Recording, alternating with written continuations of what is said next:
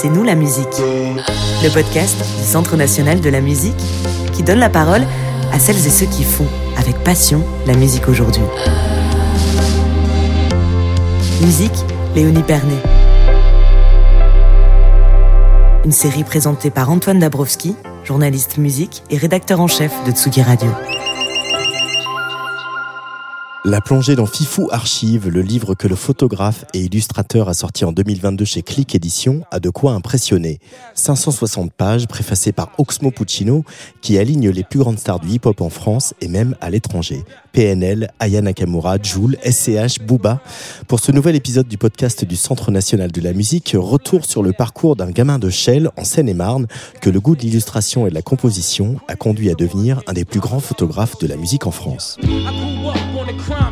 Ce qui m'a vraiment percuté, c'était trente-six euh, Shaolin Chamber, de, de, enfin, le premier album de Wu-Tang. Ça, c'est vraiment à partir de ce moment-là où j'ai commencé à avoir des posters de, de, d'un rappeur américain sur mes, sur mes murs. Parce que Wu-Tang, euh, en dehors de leur musique, il y avait toute une imagerie, il y avait un logo super fort, il y avait des clips... Euh, complètement fou en fait. Euh, j'avais l'impression de regarder un film de Batman ou enfin je sais pas. Moi c'est quand quand j'étais petit, quand je regardais, je rêvais vraiment. En fait, je pense qu'ils m'ont c'est vraiment Wu-Tang qui m'a fait basculer dans dans cette envie d'être dans cette de de travailler là-dedans en fait. Toute la discographie Wu-Tang, tous les albums solo, je dirais que tout le lycée en rap américain, ça a été mon école. Après euh, j'ai eu l'autre école qui était plus l'école française et moi j'étais très euh, I A M, Doc Gynéco. Moi en tout cas mes premiers souvenirs, ça a été ça. Gynéco, parce qu'au collège, c'était un peu le, l'album euh, pour s'encanailler, en fait, parce qu'il parlait beaucoup de choses interdites. Et euh, je me vois l'écouter le soir, comme, comme quand on écoutait Doc et D-Fool. Oh, waouh, il parle de ça, tu vois.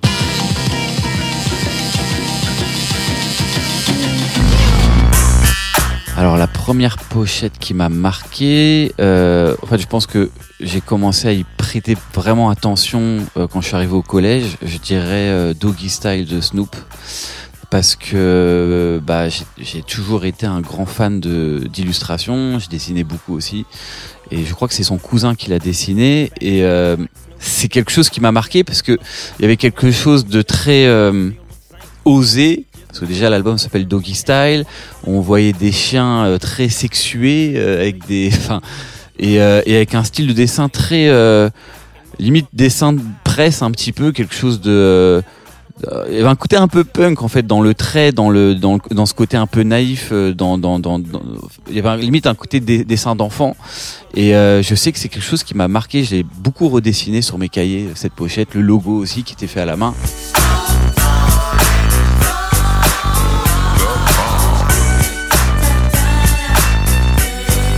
Bah, c'est vrai que la photo, elle est venue euh, tardivement pour moi, parce que m- mon envie première quand j'étais euh, petit, c'était de devenir dessinateur de B D et surtout illustrateur pour euh, la presse.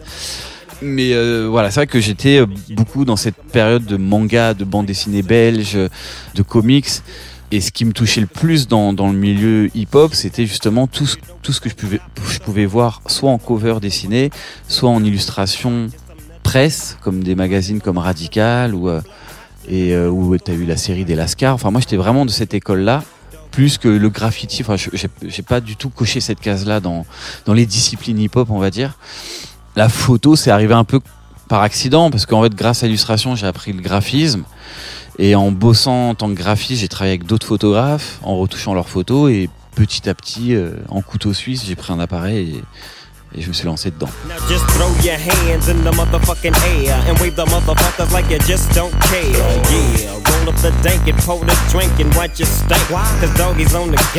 Mes premiers pas d'image dans, dans le milieu du rap, à la base, c'est vrai que c'était très illustration. C'est que je me revois dessiner des artistes comme Booba ou, ou euh, Snoop quand je faisais des.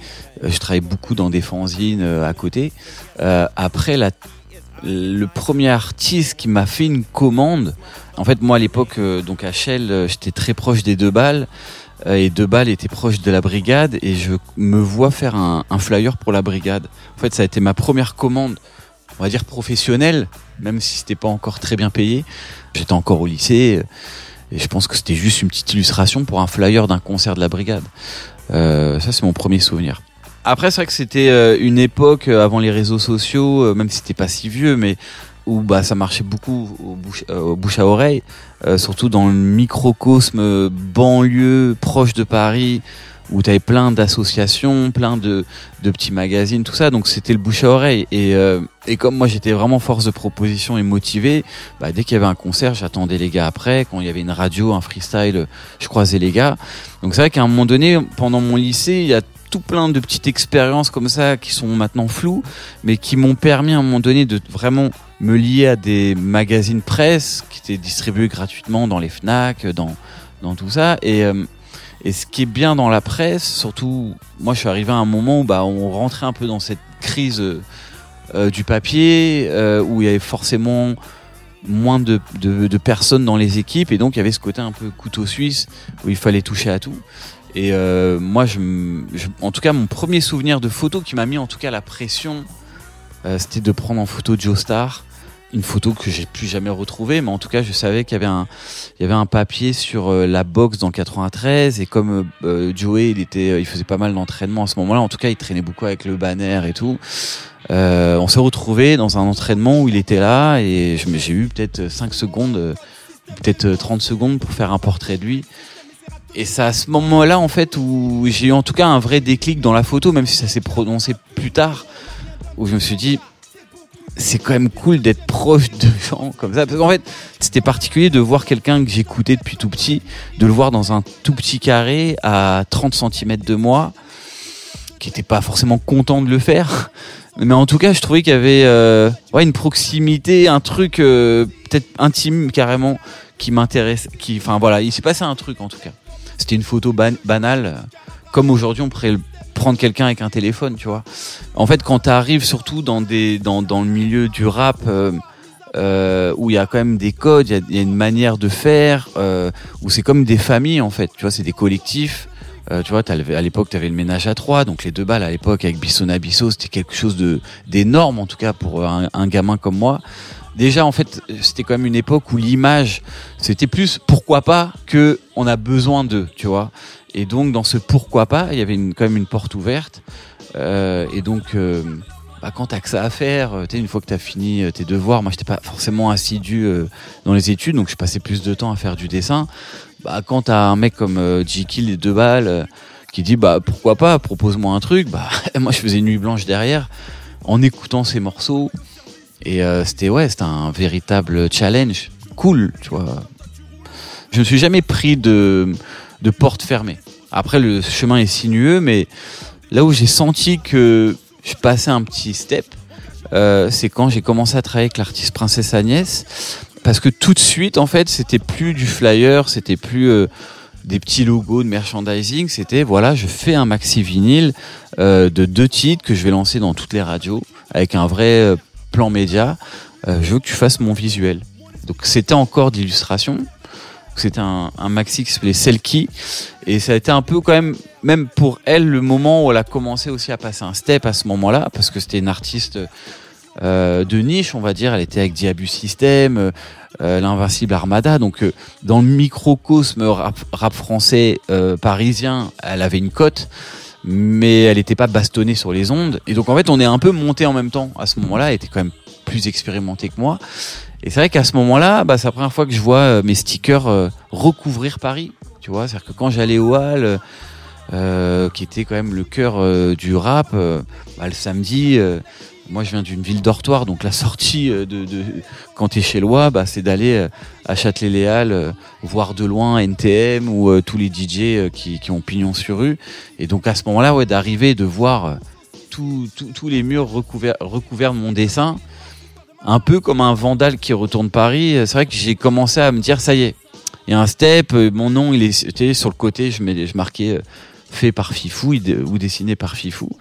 première fois où je sens que je, je me confirme dans ce milieu-là. Ouais. Tu veux savoir pourquoi je suis là, avec ce ton d'insolence, parce que je suis las. Il y a trop de choses passées sous silence, en porte-parole. J'ai préféré me battre avec ma voix, parce que les bonnes armes ne sont pas toujours celles qu'on croit. Parce que tout ce que je crains, je le retranscris dans tout ce que je crée. Parce qu'il y a trop de freins, trop de cris dans le cœur ancré. Parce que j'ai du cran pour réussir même sans passer à l'écran. Mon rap accroche vent sous écrou que sous écrin. C'est vrai que la, la partie technique, pour moi, ça a été un combat euh, sur mes dix premières années. Parce qu'en fait, moi, ma particularité, c'est que la première photo que j'ai faite, euh, enfin la première photo en studio, ça a été avec Kool Shen, donc la moitié des N T M. En fait, à partir de ce moment-là, euh, j'ai fait que travailler. C'est-à-dire que j'ai eu des commandes peut-être tous les deux trois jours. Je me retrouvais dans des studios avec du matériel que je ne connais pas, euh, avec des processus que je ne connais pas. Après, j'ai toujours été franc là-dessus, c'est-à-dire que à l'époque, euh, bah, le premier assistant lumière que j'ai rencontré, ça a été mon assistant pendant six ans. C'est-à-dire que je lui dis, écoute, moi, j'ai une particularité, je viens de la rue, tout le monde me connaît dans ce milieu-là, beaucoup veulent bosser avec moi, donc tu vas voir qu'il y aura beaucoup de, de propositions, tout le temps, en continu, c'est une frénésie. Le rap, c'est une frénésie. Euh, par contre, je connais rien. Tu vois, je lui dis concrètement, ils veulent que je fasse la photo. Moi, en gros, je dois à la finalité faire une pochette. Ça, c'est mon métier. Je sais créer une idée, je sais faire une D A. Mais concrètement, euh, il faut les mettre en avant que par la photo. Ils veulent pas du dessin. Euh, c'est une époque où euh, la photo, c'est un peu comme euh, tu sais, les secrets des magiciens. C'est-à-dire que moi, quand à ce moment-là, je côtoie beaucoup de gros photographes qui tournent. Quand je leur dis, bah, comment tu fais cet effet-là ou euh, tu sais, ce retour lumière euh, euh, en filet, tout ça, le mec, il te le dit pas en fait. En plus, moi, je représente la nouvelle génération qui casse le marché, qui vient du digital. Euh, j'arrive à une période où c'est la crise du disque. C'est-à-dire que les maîtres de la photographie que je côtoie, parce que je, les re- je, re- je fais aussi de la retouche à côté pour des grands photographes de mode, tu vois. Des Thierry Le Gouesse, Christophe Stalder, qui était un peu vraiment mon mentor, mais qui était le photographe de De Niro, qui vient vraiment de l'école Leica à l'argentique. Donc moi, j'ai du mal même à... à assumer le grade de photographe. Donc c'est vrai que pour me former, ça a été compliqué pendant dix ans, et surtout que j'ai fait que bosser, et surtout à ce moment-là, j'étais un peu dans ce truc pro, euh, pro graphisme, tu vois, la photo c'était, euh, enfin tu sais, c'est ce truc un peu de jeune, euh, jeune con, qui dit bah ok les anciens, vous avez rien compris, moi avec Photoshop je fais la même chose. Et donc la partie technique, je pense que je l'ai appris il y a dix ans, où je me retrouve dans, dans des, avec des vrais budgets en studio, avec des assistants lumière, mais limite qui comprennent pas, ils disent attends ce mec là il, il connaît pas la lumière. Et donc après ces dix ans là, j'ai quand même une envie d'apprendre la photo, et donc je découvre l'argentique. Aujourd'hui je peux dire que je suis photographe dans le sens technique, tu vois. Techniquement je sais faire un set photo, je sais éclairer une photo, ça c'est sûr.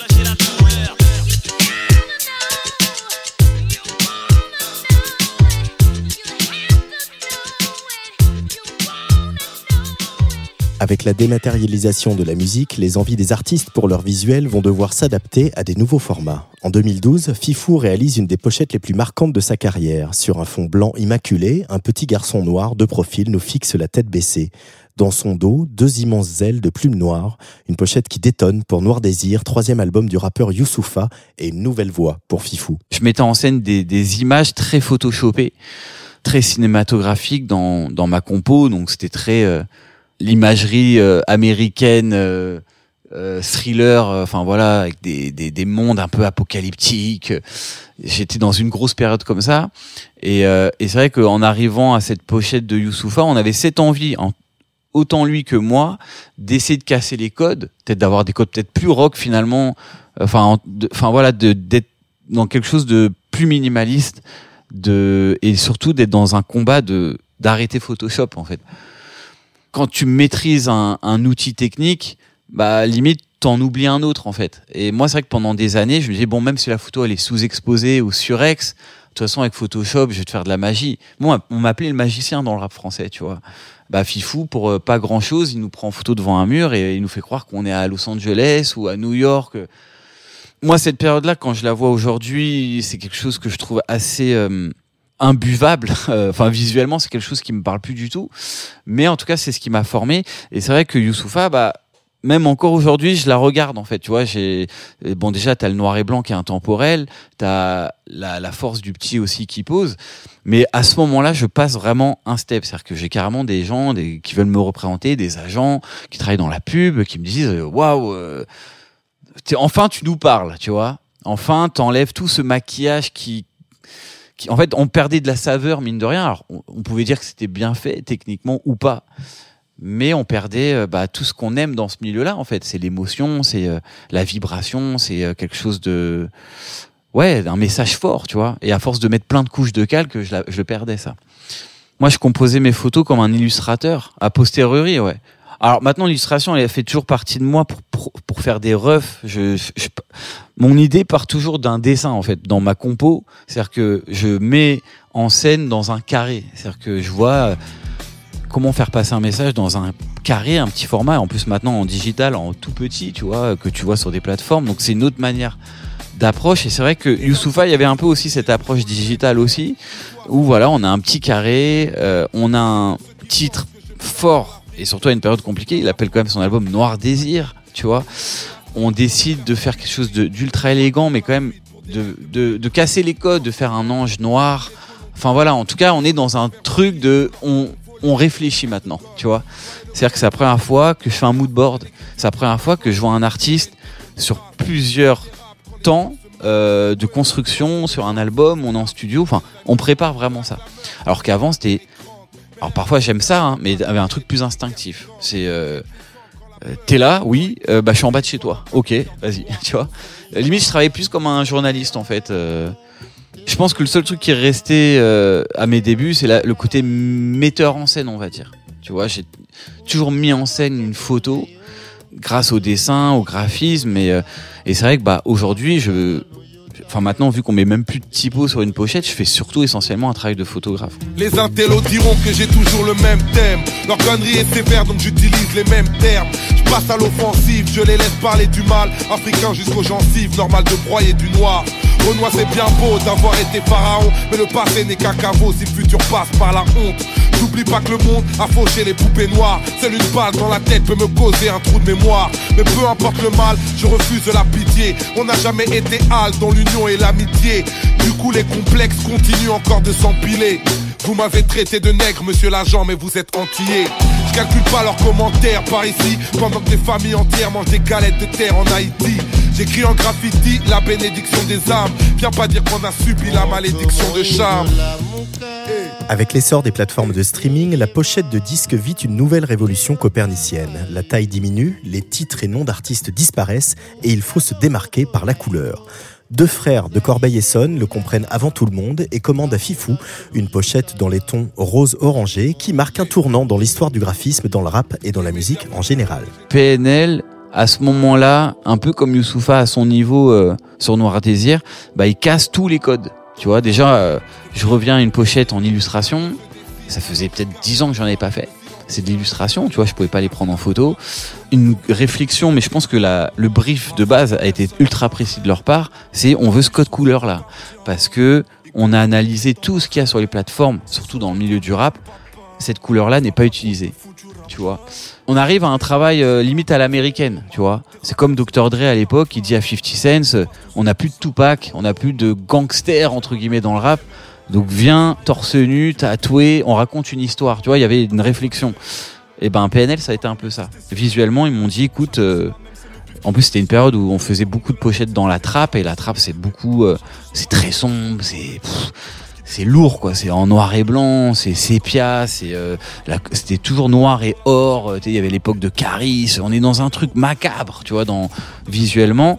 Et là, on a P N L qui viennent de cette école-là aussi, tu vois. Ils viennent de, aussi de la trappe, ils viennent, ils représentent quelque chose de dur aussi euh, dans, dans leur texte. Mais on arrive avec une pochette douce. c'est, c'est une pochette douce en fait. C'est la force tranquille. Et ce qui, c'est ce qui fait que ça devient iconique en fait, parce que euh, déjà l'album euh, est incroyable. Mais euh, je vois l'impact en tout cas d'une couleur sur une plateforme. Et c'est vrai que tout de suite, même tous les rappeurs après venaient me voir. Et ils avaient toujours l'exemple de P N L.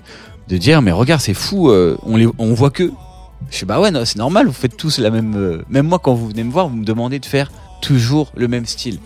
Et à ce moment-là c'est la bascule là à, je pense qu'à partir de P N L Moi, je vois quand j'ai fait mon livre, hein, je sais pas, les cinq années qui suivent, mais il n'y a pas une pochette qui se ressemble, quoi. Gars, gars, gars, j'ai mal, je vois mes semblables en bas. Pas, pas faire rom pom pom pom. Hello, hola, tes lèvres ne me font plus penser. Ce qui m'a porté, c'est la rue et le rap. Moi, je voyais plus ma vie dans un microcosme rap que cette famille de la photo, de l'agence de graphisme, parce que moi, j'ai, j'ai toujours été freelance. Et concrètement, moi, quand je me retrouvais en agence et tout, on me faisait la guerre. En fait, moi, j'étais... Ouais, j'étais pas aimé du tout, en fait, tu vois. Euh, mais en vrai, quand t'es pas aimé et que tu côtoies... Euh, la crème de la crème de la rue euh, ou tout ce que tu veux, limite tu te confortes là-dedans. Moi j'étais content de me dire bah je gagne autant qu'un avocat en me levant à je sais pas quelle heure, en traînant avec euh, comme dit Oxmo les vilains. C'est un truc que j'assumais complètement et en plus de ça je bossais sur des succès, des, des gros artistes, donc j'avais un peu ce truc de euh, allez vous faire, tu vois. Chut.